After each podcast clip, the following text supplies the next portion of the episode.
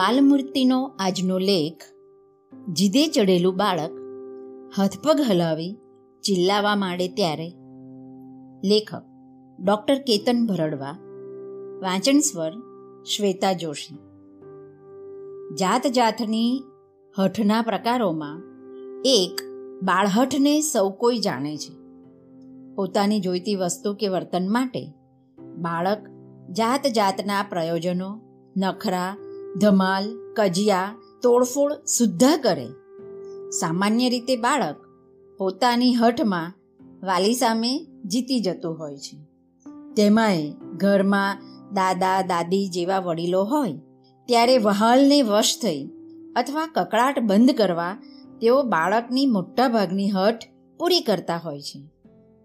જે બાળકની બધી હઠ પૂરી થાય, તે બાળપણમાં એવું શીખે કે પોતાને જોઈતી બધી ઈચ્છા પૂરી કરવા હઠ એક બહુ હાથ વગુ સાધન છે.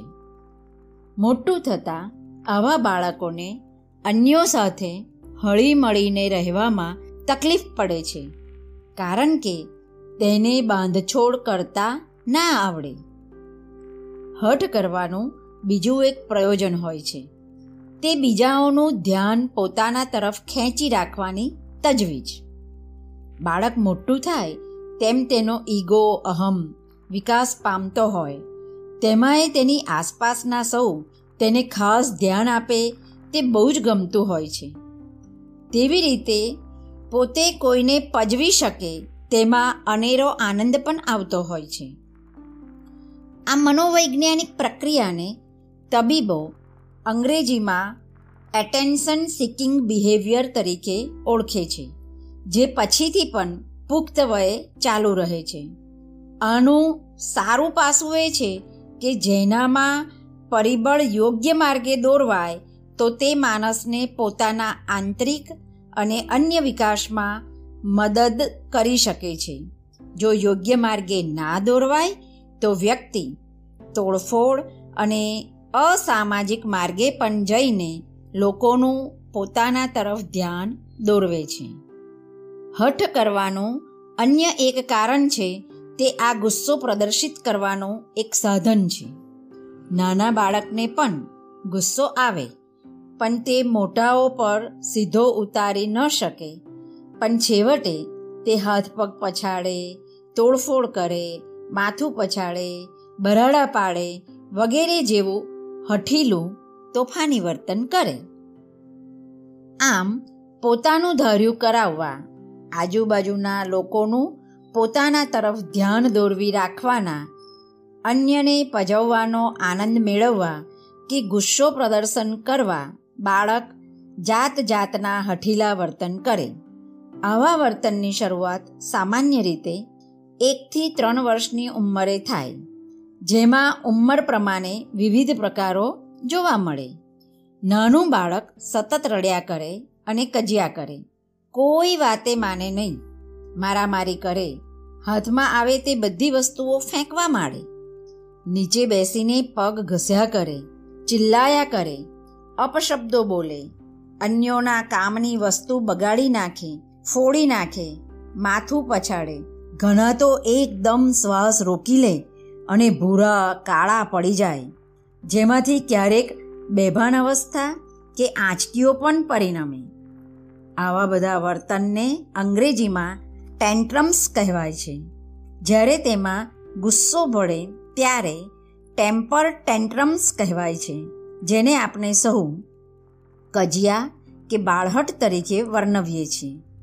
બાળકના આવા વર્તન સામે મા બાપ વાલીઓ કેવી રીતે વર્તે તે બાળકના મનોવૈજ્ઞાનિક ઘડતરમાં ઘણો ભાગ ભજવે છે. સામાન્ય રીતે બાળહઠની જીત થતી હોય છે, જેમાં બાળકને શાંત કરવા તેને જોઈતી વસ્તુ અપાવી દેતા હોય છે.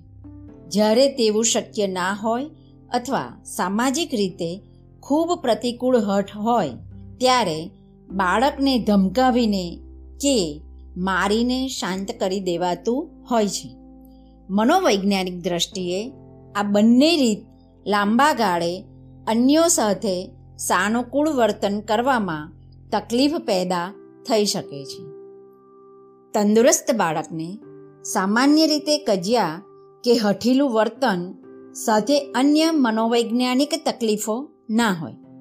પણ જો કજિયાળું બાળક અંગૂઠો ચૂસ્યા કરે, આખો દિવસ આનંદમાં ના રહે, પણ ચીડિયું રહ્યા કરે, ખૂબ વધારે ઊંઘે અથવા ખૂબ ઓછું ઊંઘે વારંવાર પથારીમાં પેશાબ કરે. કંટ્રોલ કરતાં શીખી ગયું હોય અને હવે કંટ્રોલ છૂટી ગયો હોય, ત્યાર વધારે પડતી ઈર્ષ્યા કરે. વગેરે જેવા લક્ષણો ધરાવતું હોય તો સમજવું કે કજિયા કરવાના ગંભીર કારણો છે. તેવી જ રીતે, જો દિવસમાં ચાર કરતાં વધુ વાર અને પંદર મિનિટથી વધુ લાંબા સમય માટે બાળક કજિયાગ્રસ્ત રહે તો સમજવું કે પરિસ્થિતિ વણસી રહી છે. ક્યારેક બાળક માંદું હોય અથવા માંદગીમાંથી બહાર આવી રહ્યું હોય ત્યારે પણ વધારે કજિયા કરી શકે છે. જો કાયમ માટે બાળકનું કજિયાવાળું વર્તન હોય તો સમજવું કે બાળક સાથે વડીલોના વર્તનમાં પણ કંઈક સુધારાની જરૂર છે. જો કાયમી કજિયાળું બાળક હોય તો અમુક મુદ્દાઓ પર ફેર વિચારણા કરવી જોઈએ. જેમ કે, જ્યાં તે પોતાનું જોર કાઢી શકે, જેમ કે લસરપટ્ટીઓ ફૂટબોલ, કૂદવાની રમતો, ધક્કો મારવાની કે ખેંચવાની રમતો વગેરે. આવી રમતો જરૂરી હોય છે. ઘરમાં અંદર પણ બાળકને ગમે અને સમય સારી રીતે પસાર થઈ જાય તેવી રમતો છે બાળકને રમતમાંથી છોડાવવા અને કંઈક કામ કરાવવા, જેમ કે રમતા બાળકને જમવા બોલાવવા, રમત બંધ કરીને ભણવા બેસવા, નાહવા જવા, બજારમાંથી કોઈ વસ્તુ લાવવા, ઘરકામમાં મદદ કરાવવા વગેરે જેવી પરિસ્થિતિમાં બાળક સાથે સંવાદ અને વર્તન તેવું નથી કે જે બાળકને ઇરિટેટ, પરેશાન કરતું હોય.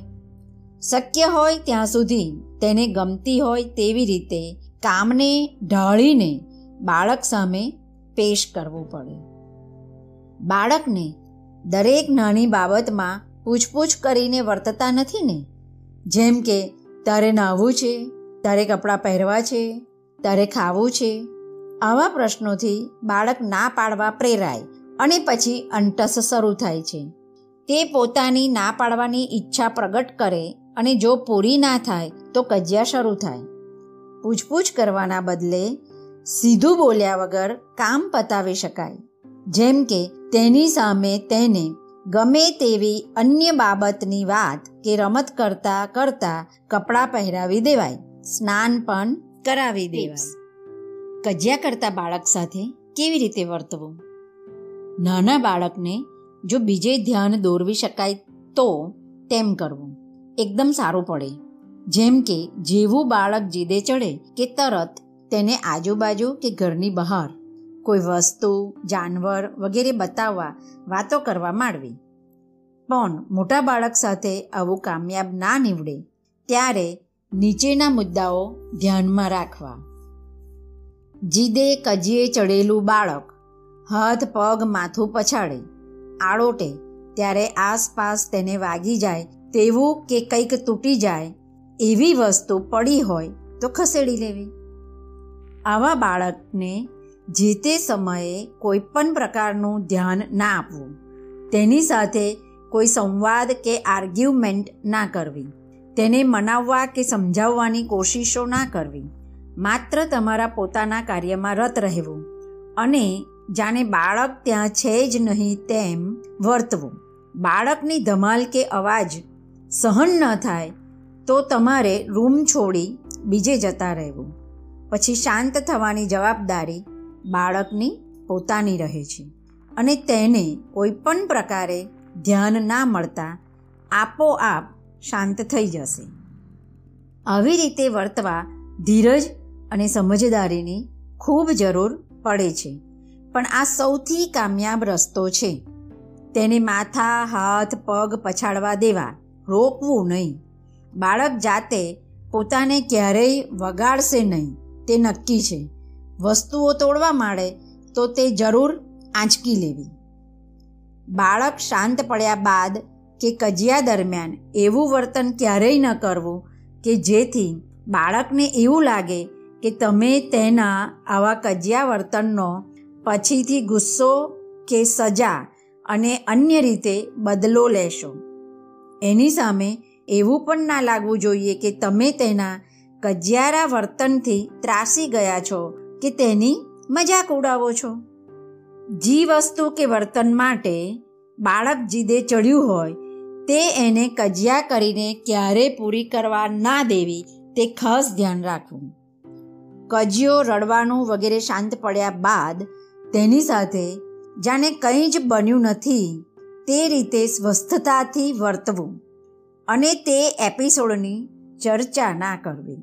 રસ્તે ચાલતા કે બજારમાં કે એવી જગ્યાએ બાળક ધમ પછાડા કરવા માંડે તો ચહેરા પર પૂરી સ્વસ્થતા જાળવી બાળકને ઉઠાવી લેવું અને બીજી કોઈ શાંત જગ્યાએ ખસેડી લેવું ખૂબ અગત્યનું છે.